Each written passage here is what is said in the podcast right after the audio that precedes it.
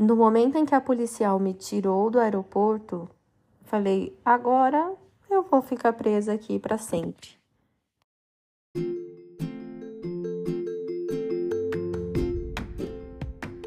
Eu sou a Aline Piologro e essa é a temporada 3 do ComentaCast. No foco dos comentários estão as histórias que eu vivi.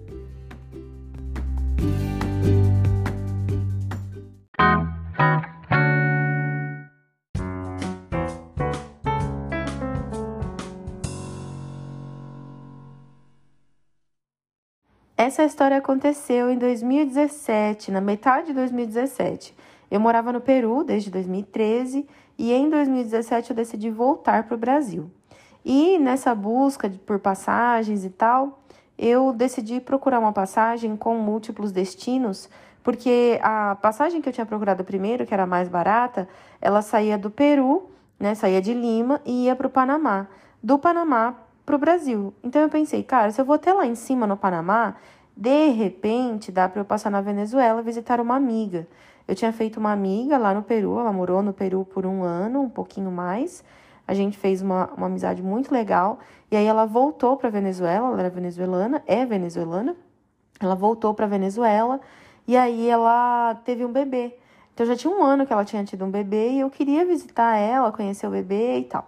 Aí eu fiz a busca, né, da passagem passando pela Venezuela. Então era Lima, é, Panamá, Panamá, Peru, Panamá, Panamá, Venezuela, Venezuela, Panamá, Panamá, Brasil. É, e aí, nesse intervalo, eu ficaria três ou quatro dias, não me lembro, na Venezuela, para depois embarcar novamente e descer para o Brasil. E aí, quando eu vi o preço, tipo, dava muito certo, o preço estava muito bom. Na verdade, ficou o mesmo preço que ficaria se eu viesse direto. Então, eu falei, cara, se fica o mesmo preço, eu vou aproveitar e vou visitar minha amiga. Fiz isso. Como a Venezuela está em situações complicadas financeiramente falando, eu levei ali, acho que uns 100 dólares, porque eu falei, ah, 100 dólares é suficiente, mais do que suficiente para esses dias. E realmente foi muito mais do que suficiente. É, e aí comecei minha jornada, né? Saindo com todas as minhas coisas, dei muita coisa, vendi algumas. Tinha ali duas malas é, com as quais eu voltei para o Brasil. Então eu parei na Venezuela, deixei um monte de coisa também com a minha amiga, porque ela estava precisando por conta da situação do país. E aí é, eu seguiria a viagem. Então, cheguei lá, conheci Caracas, maravilhosa, uma cidade linda, linda, linda, linda, dá muita pena de que as questões políticas tenham arrasado tanto o país, porque é um país muito lindo, pessoas muito também carismáticas e simpáticas e tal. E aí, na hora de ir embora, minha amiga me disse o seguinte: Aline, é melhor a gente ir para o aeroporto com umas seis horas de antecedência. Eu falei, cara, seis horas? Tipo, normalmente para o voo internacional são três horas, né? Eu falei, não, seis horas é muito tempo. Ela falou, acredite em mim, não é é, podem acontecer várias coisas. Ela começou a dar os exemplos das coisas que podiam acontecer. E aí eu falei, beleza, então, né? Melhor prevenir do que remediar. Fomos então com essas seis horas de antecedência para o aeroporto. Aí a gente almoçou por lá, ela, a gente almoçou junto. Depois que nós almoçamos, ela foi embora. É, na verdade, ela me, esperou entrar. Eu entrei, né? Na hora que eu tava ali na, já na, na entrada ali pro detector de metais, ela foi embora. Eu não tinha como me comunicar com ela porque eu não conseguia conectar a internet do aeroporto, então não tinha como fazer uma ligação se precisasse. É, não, na verdade, ela não tinha internet na rua. Eu conseguia me conectar no aeroporto, mas ela não tinha internet na rua. E ela ia, antes de ir para casa, ia passar em alguns lugares. Ela disse: Ó, vou chegar em casa só mais tarde, mas mesmo assim, quando eu chegar, eu te mando mensagem. E aí, ótimo, né? Me despedi da minha amiga, entrei na fila tal, entrei. Não, antes de chegar no detector de metais, tinham alguns policiais. Na verdade, já tinham policiais, perdão, já tinham policiais lá na fila é, para fazer o check-in.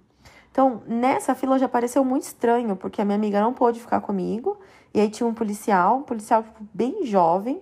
Ele pegou meu passaporte, fez várias perguntas inclusive perguntas desagradáveis do tipo, você tem namorado, coisa do tipo. E aí eu continuei, fiz o check-in e aí a gente foi então para essa fila do detector, detector de metais, onde eu me despedi da minha amiga. Quando entrei ali, tinham mais policiais, tinham mesas, né, onde os policiais, antes da gente passar pela, pelo negócio lá de detector, é, pelo raio-x, eles, tipo, paravam algumas pessoas. E aí eu fui sorteada e eles me pararam. Quando eles me pararam, era uma moça, uma mulher, não, uma policial que estava na, na mesinha, ela me pediu para tirar. Não, minto, era um homem. Ele me pediu para tirar tudo da mala. Eu tirei. E a mala de mão que eu tava levando estava muito bagunçada, eu tinha muito livro. É, tava assim, eu tinha empacado as coisas dentro, não tinha nem dobrado as coisas, tava uma zona mesmo. Aí eu tirei tudo, ele olhou coisa por coisa, abriu livro por livro, abriu minha carteira, abriu minha, é, ligou minha câmera fotográfica, olhou as fotos.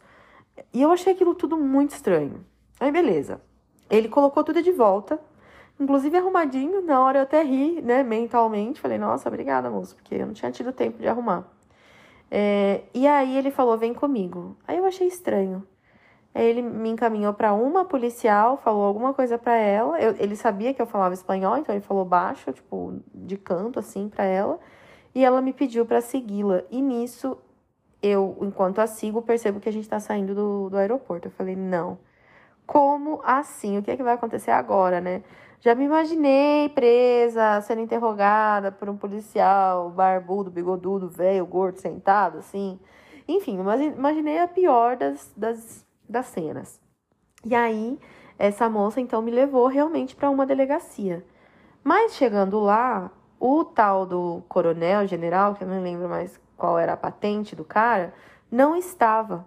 E eu pensei assim, putz, é, agora vamos ficar aqui, vou perder meu voo, vamos ver que rolo que vai dar.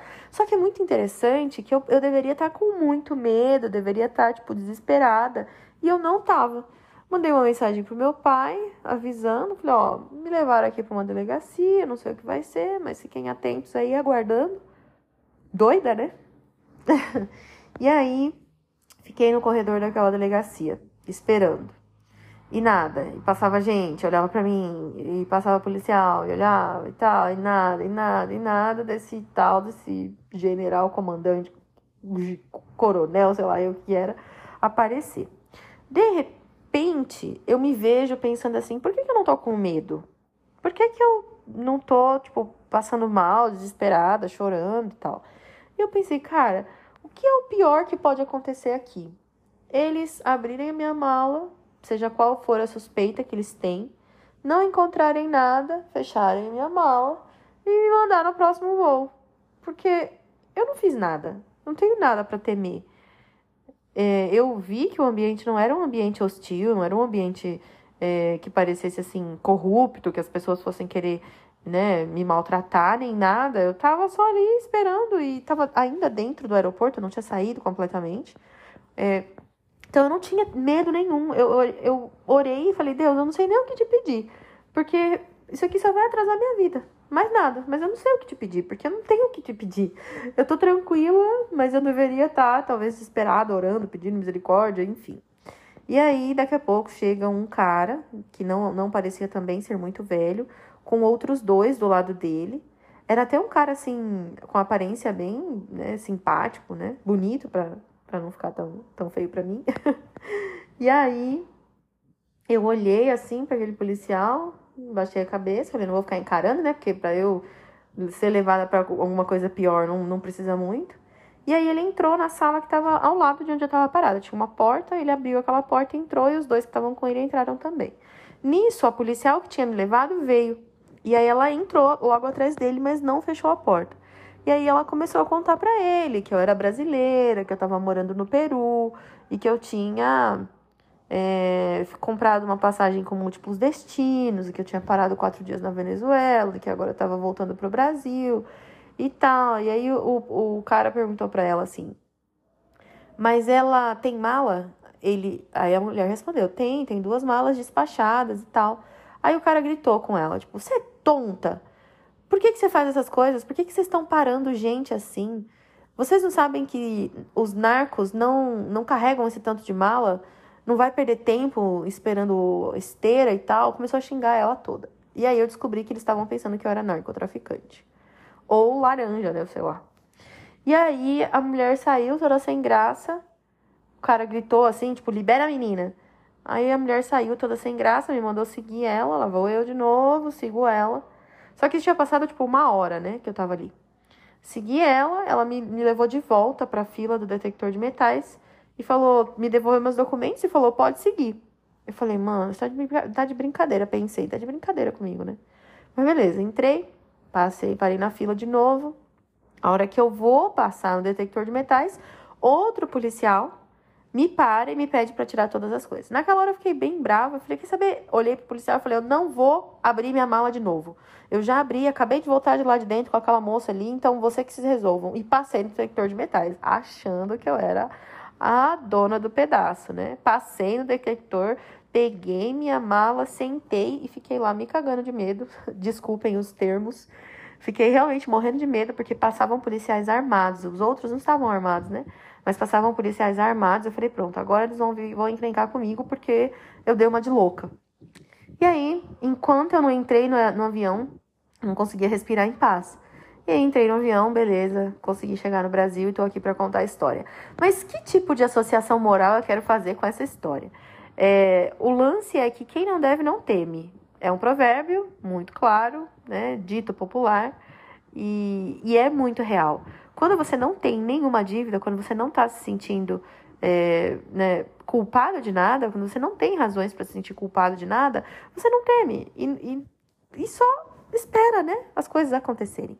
E essa semana, pensando sobre esse assunto, eu penso muito em relação à volta de Jesus, à salvação, né? Muitas vezes a gente se sente culpado, tão pressionado, tão difícil de seguir na jornada cristã. Eu sou tão pecadora, eu sou tão miserável, eu não mereço. É, Deus não, não deveria me amar porque eu sempre falho. E tantas coisas que a gente fica aí, né, aceitando que o inimigo conta pra gente, a gente acaba aceitando e vivendo escravo dessa culpa, dessa culpa, vivendo culpado para sempre. Mas Jesus vem e diz: vocês são salvos pela graça. Eu morri por amor de vocês, para que vocês sejam salvos pela graça. Então parem de viver escravos da culpa, porque não tem mais razão para viver escravo da culpa. E aí eu acredito que Jesus olha para nós né, e diz assim: quem não deve não teme, e vocês não devem mais, porque eu paguei a dívida de vocês. Então não temam, aguardem ansiosos o meu retorno, vivam cumprindo fielmente a parte que lhes corresponde, como gratidão pela salvação que eu já ofereci, e deixem de viver ansiosos e morrendo de medo quanto a vida eterna, porque ela é garantida pelo meu sacrifício. Que coisa maravilhosa nós vivermos nesse tipo de liberdade, sem viver angustiados, escravos, carregando um fardo que Jesus já disse que a gente não precisa carregar, porque ele carrega para nós. Então que hoje você de alguma forma encontre essa libertação que o sangue de Jesus nos dá. Compartilhe esse episódio com alguém que você acha que vai gostar dele e não esquece de me seguir lá no Instagram, @alinepiolobro, porque lá você vai ter histórias muitas vezes em tempo real. A gente se vê semana que vem. Tchau!